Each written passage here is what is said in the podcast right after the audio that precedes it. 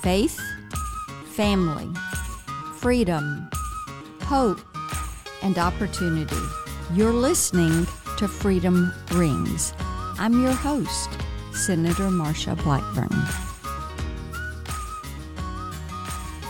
Welcome to Freedom Rings. I am so excited that you're joining us today. And you are going to love hearing from our guest, Major General Walt Lord. Now, this is one of those guys that at the age of 17, he raised his hand, he volunteered, enlisted in the Pennsylvania National Guard. And then he moved to full time military service, moving through the ranks, serving at the command, the squadron level, moving to headquarters leadership. He was in charge of the NATO headquarters in Bosnia, and he has held other critical leadership roles with the U.S. military, working with our coalition partners in his previous role leading the Pentagon's Reserve Forces Policy Board staff, Lord and the chairman of the RFPB provided advice directly to the U.S. Secretary of Defense on policy issues that impact our nation's military reserve components, making certain that we have that ready force. He is highly decorated, recognized for his leadership. And one of the things I've heard from so many Tennesseans is my goodness, these guys step up to answer this call. I wonder what really makes them tick. So, General Lord, thank you for joining us. And let's talk about freedom and what it means to you and that love of freedom that causes a 17 year old to say, I'm going to raise my hand and volunteer. Yes, ma'am. Well, thank you, Senator, for having me here. I, really appreciate this. I'm honored to be on with you. Uh, you know, people ask me the question often what did make you join? What, what made you raise your right hand and, and swear an oath and join the military? And to be honest with you, I, I can't really explain why from from the beginning because I just always knew from the time I was a little boy that I was going to serve. And I really can't explain why. I don't know if it was because I was enamored with uniforms or, or with military structure. Uh, but as I matured a bit and, and started to study and, and realize which direction I wanted to go in, uh, I found a little private military school outside of Philadelphia, which was my hometown. Uh, and I, I went to school there for the first two years of college and joined ROTC. And that was where I decided to join the Pennsylvania National Guard at 17, as you said, in order to get a little additional training on top of the ROTC and military school experience. And, and it was there that I, uh, I really started to feel the love of our country and of freedom from our staff, from our ROTC instructors, from so many veterans who were on staff at the school. Uh, and that was where my passion for serving really started to mature as I did. Um, I spent the first six years as a guardsman as what we call a traditional guardsman. So I worked in, the, in a civilian capacity and, and did my drill weekends and my annual training. But as a young captain, I realized, you know, I really love this. Uh, I, I think I want to do this full time. Uh, and I, I had a great opportunity to do that as an ROTC instructor uh, to, to influence young emerging leaders. Um, and and the, the, the passion, you, you say, you know, you, we try to figure out what makes a veteran tick, uh, what makes us love service and love our country. Uh, and it's really hard to describe if you're not living in the culture of the military.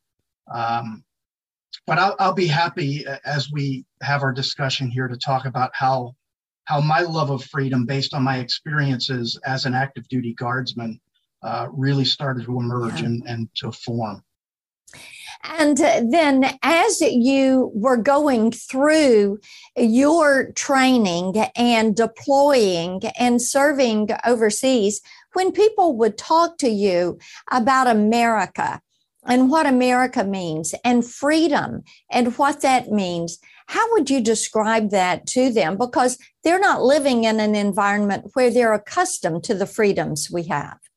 Yeah, they're they're not. And and I've seen what the effects of living in a society that's not free, what, what that produces.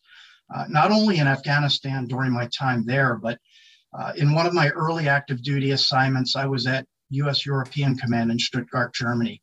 And the program I worked in, uh, and this was in the mid 90s, uh, we were the outreach to uh, the newly independent nations that were former Soviet republics and former Yugoslav republics.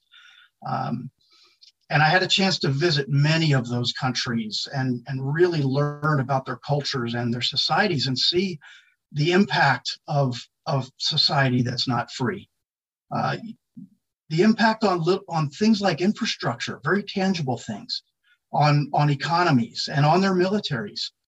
When you've got a population of people who, for decades, are in a society in which hard work really isn't rewarded, and initiative, not only is initiative not rewarded, it's punished because in a free society, initiative looks to the leaders like you're stepping out of line. Uh, so, in dealing with my counterparts in those countries, I learned that as they were growing up under the, the Soviet boot, uh, that lack of freedom, they really admired our system here. And you really don't appreciate freedom as an American, I don't think, until you interact with someone who is experiencing it for the first time. You know, I think you're so right about that because you don't hear people talk about wanting to go to China and live a China dream or Russia and live a Russia dream. Uh, but we have people every year, we have a million people who legally immigrate to the US. And at the top of their list is being able to live the American dream. They think if they can just get here. So when you were deployed and you would see this, then how would you explain to them what the American dream is? I, I would explain basically that hard work matters. H- okay. Hard work pays off. If in our country, because we're a free country, there is no goal, no objective that an American citizen can't accomplish, regardless of where they're from. I'm from a working class neighborhood in South Philadelphia. Uh, my neighborhood doesn't typically produce Army general officers. But I set a goal, and, and because of the freedom that we enjoy in this country, I was able to work hard and, and achieve that goal because I had the freedom to do that. And that that work is rewarded. And uh, that is something that we cherish here. Now when you hear young people today say oh i think socialism is okay because everybody is all the same.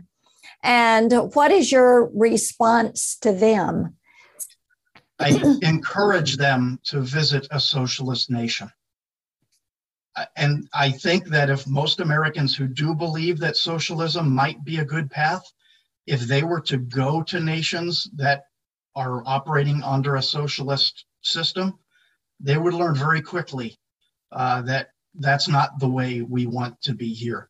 Uh, we lived at one point in a nation that is, that is a free nation, but that has socialized medicine.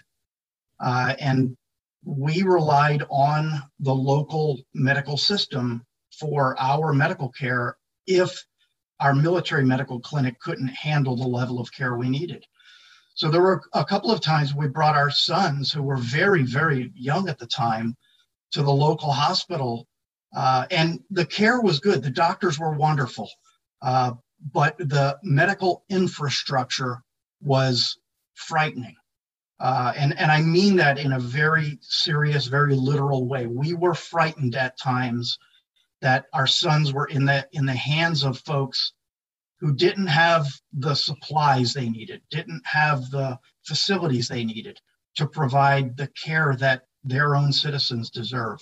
So I think if Americans were to travel to countries like that and experience what socialism feels like, what it looks like, how people operate day to day in a system like that, I think they would realize pretty quickly that we've got a pretty good deal here with our system. Well, I agree with you on that. The times that I've seen some of what is celebrated as the best medical care in a country that is not a free country and has a socialized medicine system with the government in charge, you're right. Sometimes they don't have the supplies that are necessary to save you, your life or to help with addressing an illness or a situation that you have. You know, one thing that we've heard a lot of talk about recently is why it is important for America and the United States to continue to be that beacon of freedom, to show that we care about human rights, that we care about individual liberties. Would you speak to that for just a couple of minutes? Yes, ma'am. Um, and I think you know when you when you look at our path to our to our current state in a historical context you know, our, our founding fathers uh, they saw the vision that we're living today now they did see it in, in a different context circumstances were certainly different in that era mm-hmm. but re- regardless of those circumstances you had people of of wealth and stature very willing to sacrifice their life, their liberty, their fortunes for this dream, this vision that they had yeah. of a country that could live in, in independence. And not only in an individual way, uh, but I when I talk about the the American dream, the American system with some of my uh, international friends and former colleagues, I also talk about our federalist system because I think that is a very unique here, and I think it's a very valuable one.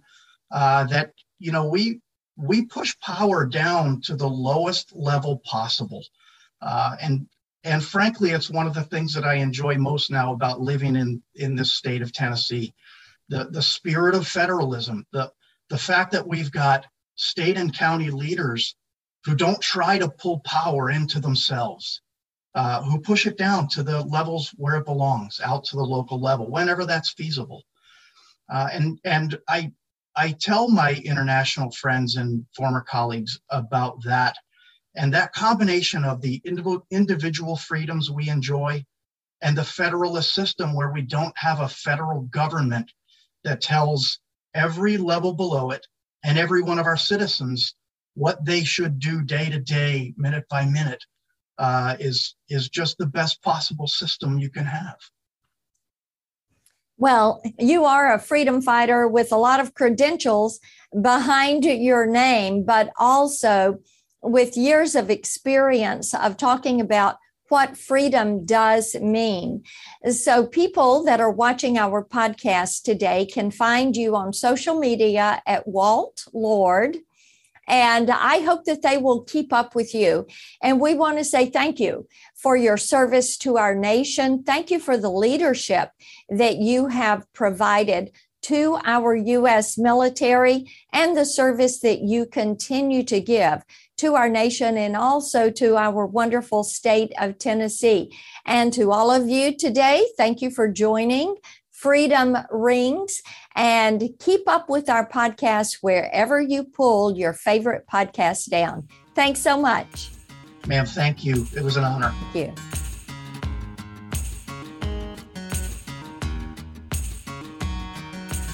Thank you for listening to this episode of Freedom Rings. You can follow me on Twitter at Vote Marsha, Facebook at Marsha Blackburn for Senate, and on Instagram at Team Marsha. And you can always find us online at marshablackburn.com.